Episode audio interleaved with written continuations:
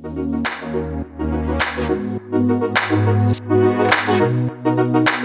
you. Hello, and welcome to the Commotion Mobility Podcast, your regular glimpse into the future of urban mobility. This week, I'm on location at the Moscow Urban Forum, where I'm here in the speaker ready room with Assaf Biderman, CEO of Superpedestrian, also affiliated, of course, with the MIT SENSEable City Lab, uh, and one time Strelka Institute instructor we were just discussing, uh, here at the annual showpiece event by the city of Moscow and its various backers to feature the Russian capital as it's justifiably a sort of uh, experiment in transforming a city from its infamous, horrendous five hour traffic jams on the way to the airport into a more walkable, pedestrianized city with mixed results. Um, but thank you so much for joining us, Assaf. Uh, thanks for having me, Greg. So we just finished a session on disrupting future mobility, which was a mixed bag as you might expect. But I guess one way to dive in is is if you could talk a bit about the, the stat that you worked on in 2014 with SENSEable SENSEable City Lab, um, where you did modeling of shared rides that showed that basically the entire notion of Uber Pool and the notion of shared mobility was never going to happen. That you just simply can't do it above a certain point without the kind of deadhead miles that we've seen. Can you talk a bit about that? Because I feel like if people had been listening to you in 2014, things could have been a lot different. Um, sure. First of all, we started this study actually quite a bit earlier, 2008 and 9, uh, before that industry uh, evolved, and we were looking at taxi rides um, as a uh, as a sort of proxy for demand for mobility, and then we tried to combine people to combine taxi trips then later, when the ride-hailing industry formed, we had you know much larger data sets to work with. And um, for me, the interesting part is not that pool can't work; is that as a single mode of transportation, right? It's it's just not going to scale. And the reason is very basic: is that you, there's not enough overlap between my routine and your routine, so to speak, uh, in order to share a car most of the time. And that's not a matter of consumer attitude. It's a matter of the structure, the layout of cities where people work, where people live. Mm-hmm. Uh, uh, for example, in edge cases where there is stacked land use, where you know people live above an office that's above a restaurant, there's a lot more symmetry in the demand, and you can you can operate in those places like you know Manhattan below 59th, the center of the Hong Kong Island, the center of Paris. These places are few and far between. There you could fill maybe a seven-seater uh, uh minivan uh, in a pooling condition, but otherwise, once you go above two people in a sedan, uh, you start to create such delays to pick up the next person that at this point you're creating more traffic than removing. Now, forget about the fact that people won't want to wait 45 minutes to pick another person up. What are we doing? We're driving now new miles that we weren't driving before. And that's where the solution becomes questionable. However, pool is, a, is very strong in the context of multimodality. But the problem is not so much the pool as the feeders to it, right? Yeah, exactly. I would say where, where multimodality is strong is where you put buses, and then now we're in the realm. So this is what I think is interesting, is because in 2014, so you were seeing ahead of time all these experiments in pooling and also microtransit. This notion that we were going to build these feeders and uh, and send them there. Um, you know, Bridge in Kansas City, Chariot with Ford. Um, you know, you did. I mean, were they always doomed to fail? Did your model predict them to fail? Look, it, it's not surprising. You, you you go up to a 16. We modeled up to a 16 seater, and we saw that it's very hard to go above 50% occupancy. Very very difficult. Now, you can you know in a, in a, in a shared mode context, you can easily imagine people walking to the pool or taking a scooter or or an e-bike to the pool or to the subway, and from the subway to the pool and to the e-bike or any combination thereof. But that's not a new idea. That's called the bus. More efficient, maybe on demand but what's I think even more interesting, which is emerging uh, now, is that if you think of constructing a multimodal route for most most people using uh, a shared mode for what's called the trunk, meaning the the, the, the, the big chunk where a lot of people share the origin and destination, and destination, like you know what the subway or the light rail does today. If you think of pool uh, as something that's that's going to be used in that in that context as as part of a shared uh, multimodal route, then fixed routes emerge right? So, and you've so, reinvented the bus. So, but but better, cheaper, right? Yeah. And, and and and of course, buses are full only a very small part of the day. Yeah. We all know that, and take a lot of space. They're very expensive. So it's a great idea. It's gonna be useful, uh, but you know, not just five seaters, probably bigger ones as well. Uh, and and it's all in the context of multimodality. If you want to see this really pick up, the good thing is that there have been there has there has been literature and practical uh, study and implementation of multimodal planning since the 70s. This is not new. There's a lot of knowledge that's built around this, and we're just going to now boost it with technology that allows us to manage this in real time. Yeah, and it's just interesting though that you know the five years starting in you know five years ago, two years before Bruce Schaller started putting on his papers about the added vehicle miles traveled that Uber and Lyft were providing in New York, your model would have predicted it because of course they've done pool and they've pursued these modes. They've just simply ignored the externalities and sort of gone from there. But not not to labor that too much. And before we get into Superpedestrian, what you're up to now, um, this is my first trip to Moscow, so I have absolutely no context to understand the transformation. And as I mentioned at the top of the podcast, you spent some time years ago teaching here at Strelka.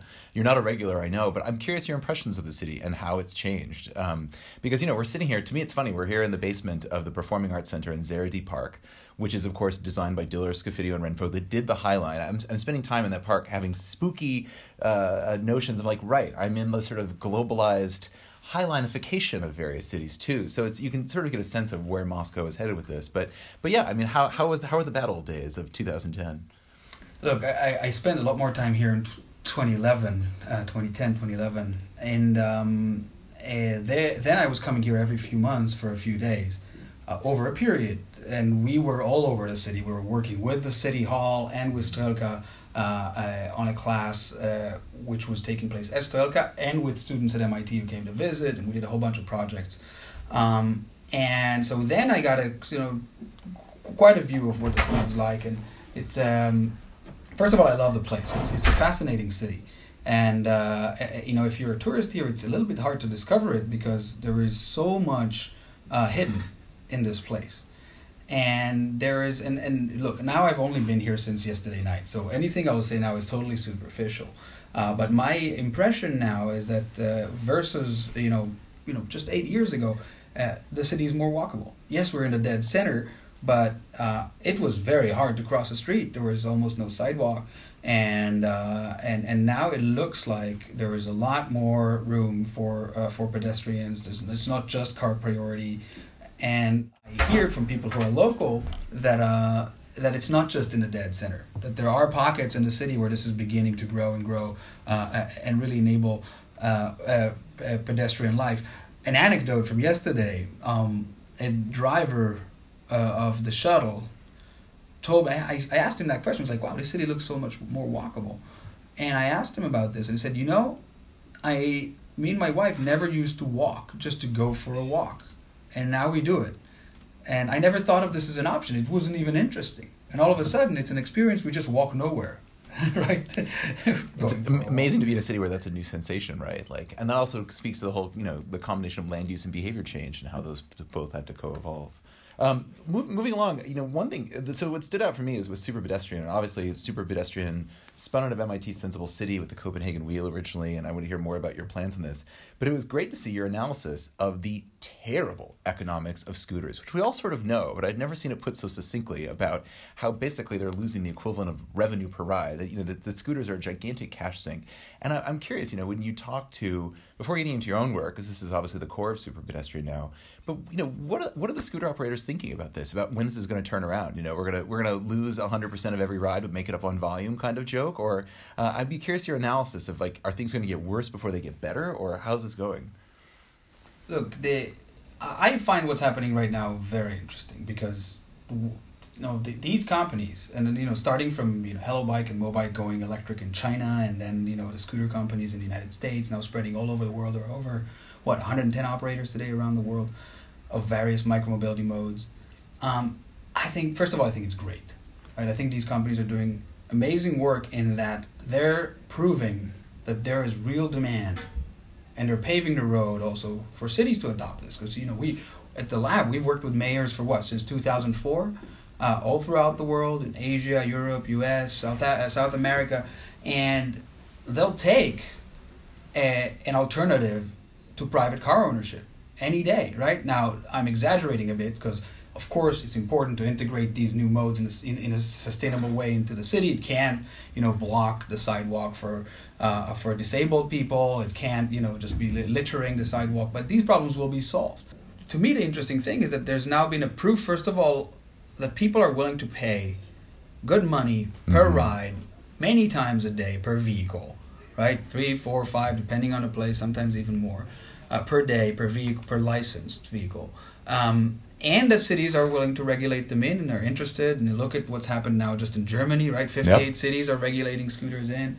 Uh, and and that I think is is very positive. So the only box, so to speak, that's left to check is how do these business models become sustainable? So you know you see operators today, and uh, uh, you know some of them are uh, trying to build their own hardware, but the reality is that very few, actually none of them, really build their hardware. Everything inside is still outsourced. There's a tiny corner sometimes, maybe an IoT device is programmed or things like this, uh, or maybe you you know you would dictate how the vehicle actually looks or uh, some mecha- basic mechanical aspects of it. But the core issue with these vehicles, uh, in terms of ma- turning around the unit economics, is is the embedded electronics and and the cloud support systems.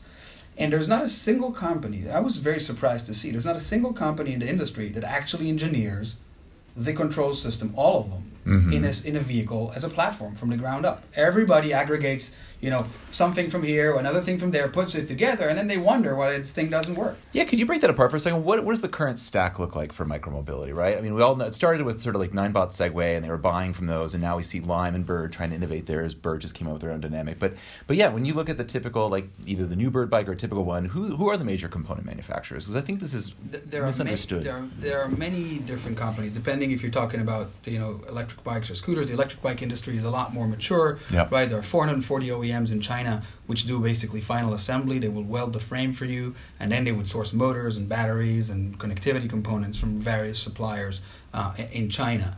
And uh, and a portion of these companies also make scooters, and they're part of the supply chain uh, that would you know weld again a frame for you and then source motors, etc. Uh, the issue is that the mechanical challenges of scooters are not significant, right? Yes, mm-hmm. they're abused in many ways because they're used so intensively, and some people vandalize them, etc. But but it's a very simple vehicle, right? Mm-hmm. It's a few aluminum extrusions put together. If you size it right, you know you can get reasonable life out of the mechanical aspect. The big problem is in the electronics. Mm-hmm. At the moment, uh, uh, that and that takes years to develop. Um, many years to develop, right? We've been working on the, the first four years of Superpedestrian. We spent on R and D, right? Four years. We didn't release anything. And we built a platform that then can be put into any vehicles. Mm-hmm. any vehicle. Any micro vehicle under three kilowatt so a small covered car an e-bike a, a, scooter a moped. Um, and the idea there is we develop the motor controllers. The, we actually specify the motor windings and its own magnetic profile. We uh, you know we select specifically for each application the right lithium chemistry. We write our own uh, uh, uh, battery management software and develop the hardware for it. And then all the connectivity, we don't have IoT devices, we have connectivity embedded um, a, within the system in the form of an individual microcomputer that manages all encryption between the various components mm-hmm. so that you mm-hmm. can ensure data integrity within the vehicle uh, and communication back and forth to the cloud in an encrypted way. But the core of our work is a uh, is another microcomputer that sits on the vehicle. There are five all in all, a, which uh, has decision making capabilities. And uh, the way you you know the way we look at the problem is, um, micro vehicles are very vulnerable. Right, they're mm-hmm. small. They need to be super super cheap. Right, you're talking five six hundred dollars for the largest battery sort of version uh, of a vehicle all in which means that your control system needs to cost you know 100 150 dollars for everything right? That's an order of magnitude an order of magnitude and a half cheaper than what's inside a car. Now at the same time right we're asking it to do things that cars can't do today. What we are you know where, where we're focusing at Superpedestrian is in order to transform safety and unit economics in, in micromobility the focus should be uh, on avoiding failure in the first place. It's not about telematics. Oh, something broke. That's too little, too late. It's about predicting or seeing in real time mm-hmm. when something is about to fail and taking action to prevent the failure from occurring in the first place. Now, one way to solve this, if you're building, say, a satellite, is to throw a lot of sensors everywhere. Mm-hmm. And then do you know continuous analysis, and then have a whole bunch of switches that you can open and close in real time, so to speak, to respond to a problem. First of all, uh, a the you know if, if, if, if you deploy so much technology to avo- to, to, to, to detect uh, diagnostic events and avoid failure, number one, you're blowing your budget. Yeah. Number two, the system becomes co- so complicated that it might become a failure point in and of itself. So what we said is, let's write some basic rules, but most importantly, let's observe how the system behaves, the shape of waveforms on each of the FETs, the information flow within the system, what command is issued when, what are the temperature profiles of various components, and let's train our system uh, for what things should be in steady state uh, but also when things change, right? How can you use this as an inference for failure, right? And, and, and it's, it's very robust. We've learned to detect the 100 most common things that would break a micro vehicle and take action within, you know, six to nine milliseconds. Uh, sorry, six to nine nanoseconds. That's about the time you have to respond before a battery catches fire, say if water penetrates. Even though you have all the fancy sealing, etc., use and abuse, your vehicle still needs to be safe after it's been compromised. Right. So uh, what we do is basically have you, you have a small training uh, algorithm where you learn how to how to change in the behavior of your control system in real time can be attributed to various failures that the vehicle is experiencing. And then when you see those in real time, the vehicle takes action. The result is super robust, right? So we can in our vehicles uh, prevent more than 50% of failures that occur in other scooters or other e-bikes uh, before they even occur. So they, the, the, it's, it's, the impact on economics and safety is significant because it's not that you fix things faster or that you know it costs less to fix. You don't need to fix. It doesn't break in the first place, right? So, you know, if things still, if a vehicle still experienced a failure, then eventually uh, it opens its own service ticket, right? There is a predictive maintenance uh, algorithm running on the cloud side, which receive high resolution data from within the vehicle. But I'm not talking uh, uh, uh, aggregated sort of small statistics like battery voltage and, and, and, and, and speed. I'm talking component behavior data, data flow, temperature profiles, other performance related type of data. And it can then say, well, service ticket open, vehicle X needs a new motor controller, bring it now, or bring it in 500 miles. Uh, and the result is that eventually you can operate a fleet uh, a very large volume of vehicles with much fewer people on the ground to support that fleet and at a much lower cost. Yeah. Right. So uh, so safety is impacted, but but uh, but unit economics and safety go hand in hand. So it sounds like to me that basically, you know, Superpedestrian wants to be what the Bosch or Johnson Controls of the emerging micromobility sector. How, how do you see overall, like, how you guys slot into that? Because you know, one of the questions that comes out of it is like, why haven't we seen more big league manufacturers of micromobility devices? We're actually, I think, doing a session at Commotion LA this year on who will be the next Henry Ford. And I think some people would say like RJ Scaringe of Rivian or something like that. But I'm betting that it's going to be a micromobility company. Like there might be a mm-hmm. Ford Motor or someone, and it might be, might be Chinese. But how, how do you see that? Like, who are your customers, and how do you see that the whole stack resolving to where you guys slot into it? So at the moment, our customers are um, are the operators. Right? Mm-hmm. We, we give them a you know full stack of uh, you know the vehicles uh, and uh, the accompanying cloud software in order to do the predictive maintenance, etc. Uh, so in a, in a sense, what you get is uh, vehicles that you can that the total cost of ownership uh, of over a year is significantly lower. Right, they live for a year instead of for a few months. You charge them every five to seven days instead of daily. The maintenance cost is slashed. Downtime instead of being days from the moment the problem uh, is detected is hours. Um, so the basics are addressed in a meaningful way with our technology. Uh, at the same time, uh, there is a new wave of customers which we're seeing as you know, in some way the industry is experiencing consolidation, right? Where you see uh, uh some operators merging or you know um, um, a, whether through acquisition or in a case of, uh, uh, of bankruptcies.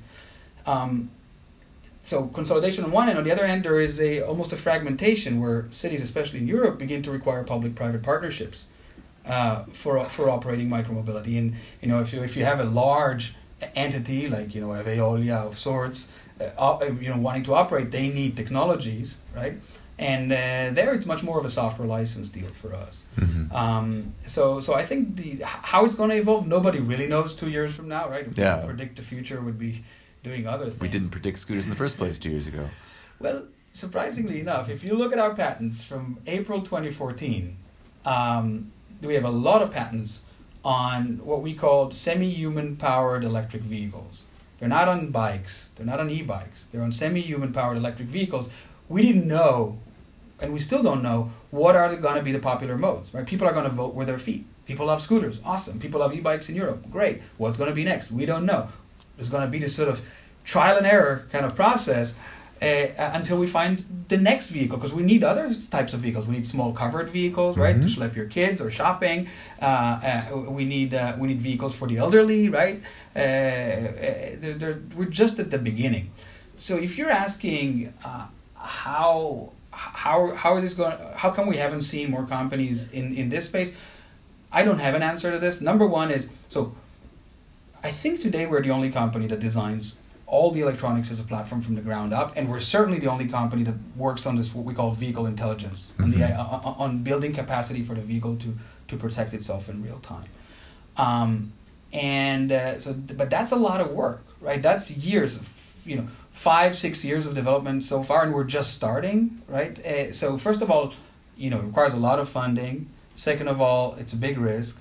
Uh, third of all, we didn't know when the sharing industry was un- would unfold. We expected it would unfold a lot earlier. Yeah. So we're happy it's unfolding now. Very, very, very happy, but uh, um, it, it, it's it's risky. So that's number one. Number two is I expect there will be a lot of players in this space. There is this is a gigantic market. There's room for multiple players yeah. uh, uh, to play as suppliers of technology for these future urban mobility solutions. So I'm welcoming our you know future competition.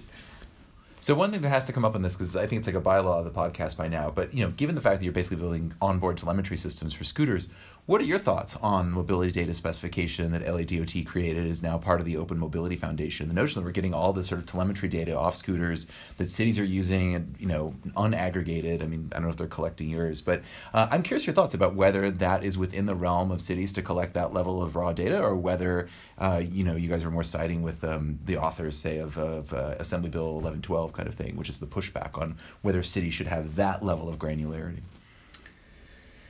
So look, I first of all, I love what what Seleta Reynolds and the team are doing with with uh, with MDS. Um, I think it's important. Put aside, you know, micromobility. If I if I put my my sort of MIT uh, planner's hat on, uh, the the data infrastructure is is another is another public infrastructure that needs to be in place, just like roads are, mm-hmm. in order to be able to manage more effectively the systems that support cities right? That's uh, this is something that's that's that's going to be happening not just in a smart grid. It's now coming into transportation, into uh, uh, uh into air quality monitoring, and, and it will be everywhere, right? Sewers are becoming smart. Okay, so I think that we should take for granted. How is it implemented? You know, a, I I see a bigger role for cities to play in terms of uh, I don't want to say dictating the rules because it sounds like it's it's only negativistic, but if cities are interested in providing more transportation supply, mm-hmm. right, in modes that are not cars, there needs to be first of all an embrace of these vehicles, right? Not small quantities. Like if you want people to change behavior, these licenses need to be one or two orders of magnitude bigger per cities. Tens per of thousands, city. hundreds of thousands. We don't know yet, but probably tens of thousands for for a city like LA, and you know, in the single digits for for medium-sized cities in the United States.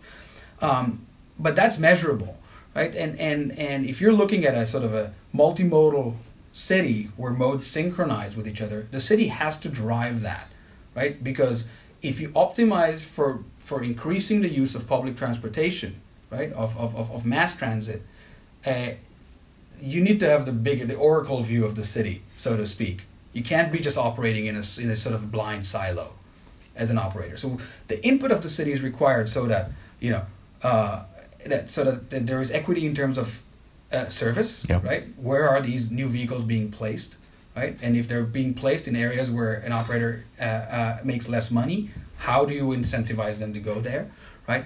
Uh, if you optimize for minimizing vehicle miles traveled overall for the city and not for uh, operator ridership, how do you compensate the operators in that condition? How do you define the rules of speed limits, maybe by street, of parking limits, of curbside use, etc.? Uh, all these need to be done in the context of embracing these new modes as something that should scale, right? Yep. To, you know, to a much larger volume than it is today. It's not about curbing it.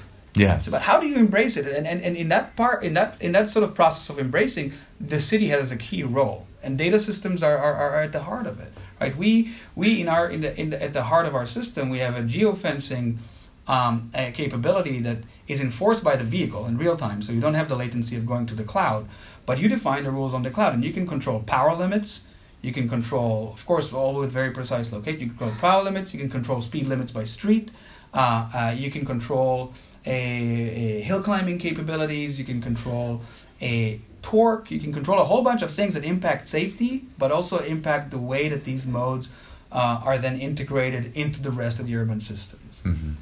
So I, I do I, I hope cities will use that thing directly, right? It, of course, it requires a three-way conversation with the operators to make sure that it's not just a punitive measure, right? It needs to be as, as a way of actually welcoming these new modes uh, uh, as as the key probably uh, uh, enabler for increasing mass transit use and, and, and, and providing an alternative to driving a private car. Great. All right, last question. So one thing that's always struck me as interesting about sort of the you know the scooter e-bike evolution that's coming out of China is that it's, it's not coming out of the automotive OEM stack. It's coming out of the Chinese electronics manufacturing stack, which means it's evolving much more weirdly. You mentioned earlier we you know we need vehicles for the elderly, we need covered vehicles.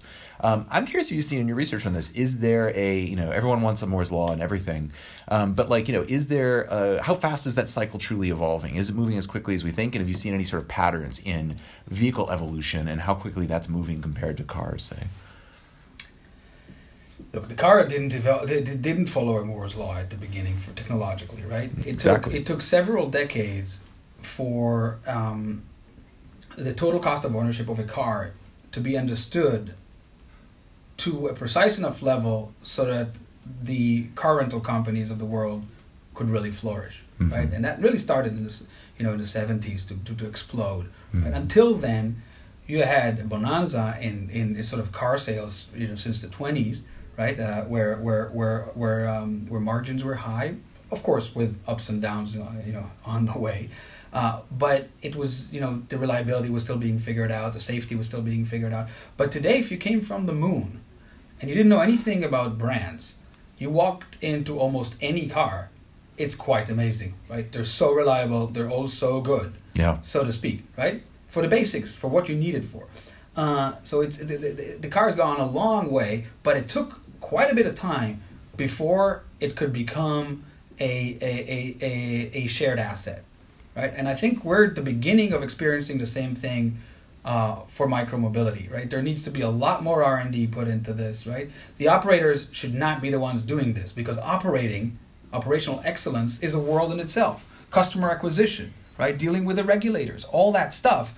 It can, can occupy a company and a half. Now you want to tell me that you also want to do all the R and D for vehicles that require in some way technologies that are tougher to do than what's in cars. Not that it's harder to make a scooter than a Tesla. It's a super simple vehicle. But because of what we talked about earlier, right? Because it's so cost constrained, mm-hmm. making it as reliable as it needs to be, as safe as it needs to be, actually requires quite a bit of innovation, right? Eventually, we want these vehicles to be people. We want people to take them for granted, almost like we take street benches for granted. Right? And there's a long way to go before we get there. So a lot more R and D needs to be done. Specialized companies, you know, like us, I'm sure uh, will, will join this because it's a very big opportunity financially and there's a big need today. Um, and, uh, and, and I think also will you know other modes. What else can we do in terms of minimizing failures? Right, we're today uh, addressing fifty percent of things. How can we get to eighty percent of potential failures? Right, what is the better way to do predictive maintenance on the cloud? Uh, what are the new charging modes? Right, you know today you know there is there, we have development of uh, vending machines for the mm-hmm. swappable batteries, etc. But you know what else can be done in order to improve the operations? Because uh, really, taking a you know a vehicle, a scooter or an e-bike somewhere and charging and bringing it back doesn't make sense in the long run, right? Um, a, you know, how do you connect to the grid or not, uh, etc. So, charging, a you know, vehicle form factor, safety systems, micro vehicle to vehicle. What about micro cargo vehicles, right? Think of what cargo vehicles are doing to our cities. Well, I know you have to run, probably presumably to be Somebody's waiting stuck for me outside. in Russian traffic. Yes, as I say, it's time to run. But thank you so much for joining us. Thank you, listeners, for enduring our uh, unexpected Russian guests on this. And um, yeah, it's been fascinating. When I hear micro mi- micromobility evangelists tell us how early it is in the evolution of that, I always sort of roll my eyes at it. But thank you for elaborating exactly how early it is and how underdeveloped it is. So thank you so much. Thank you, thank you, Greg. Pleasure.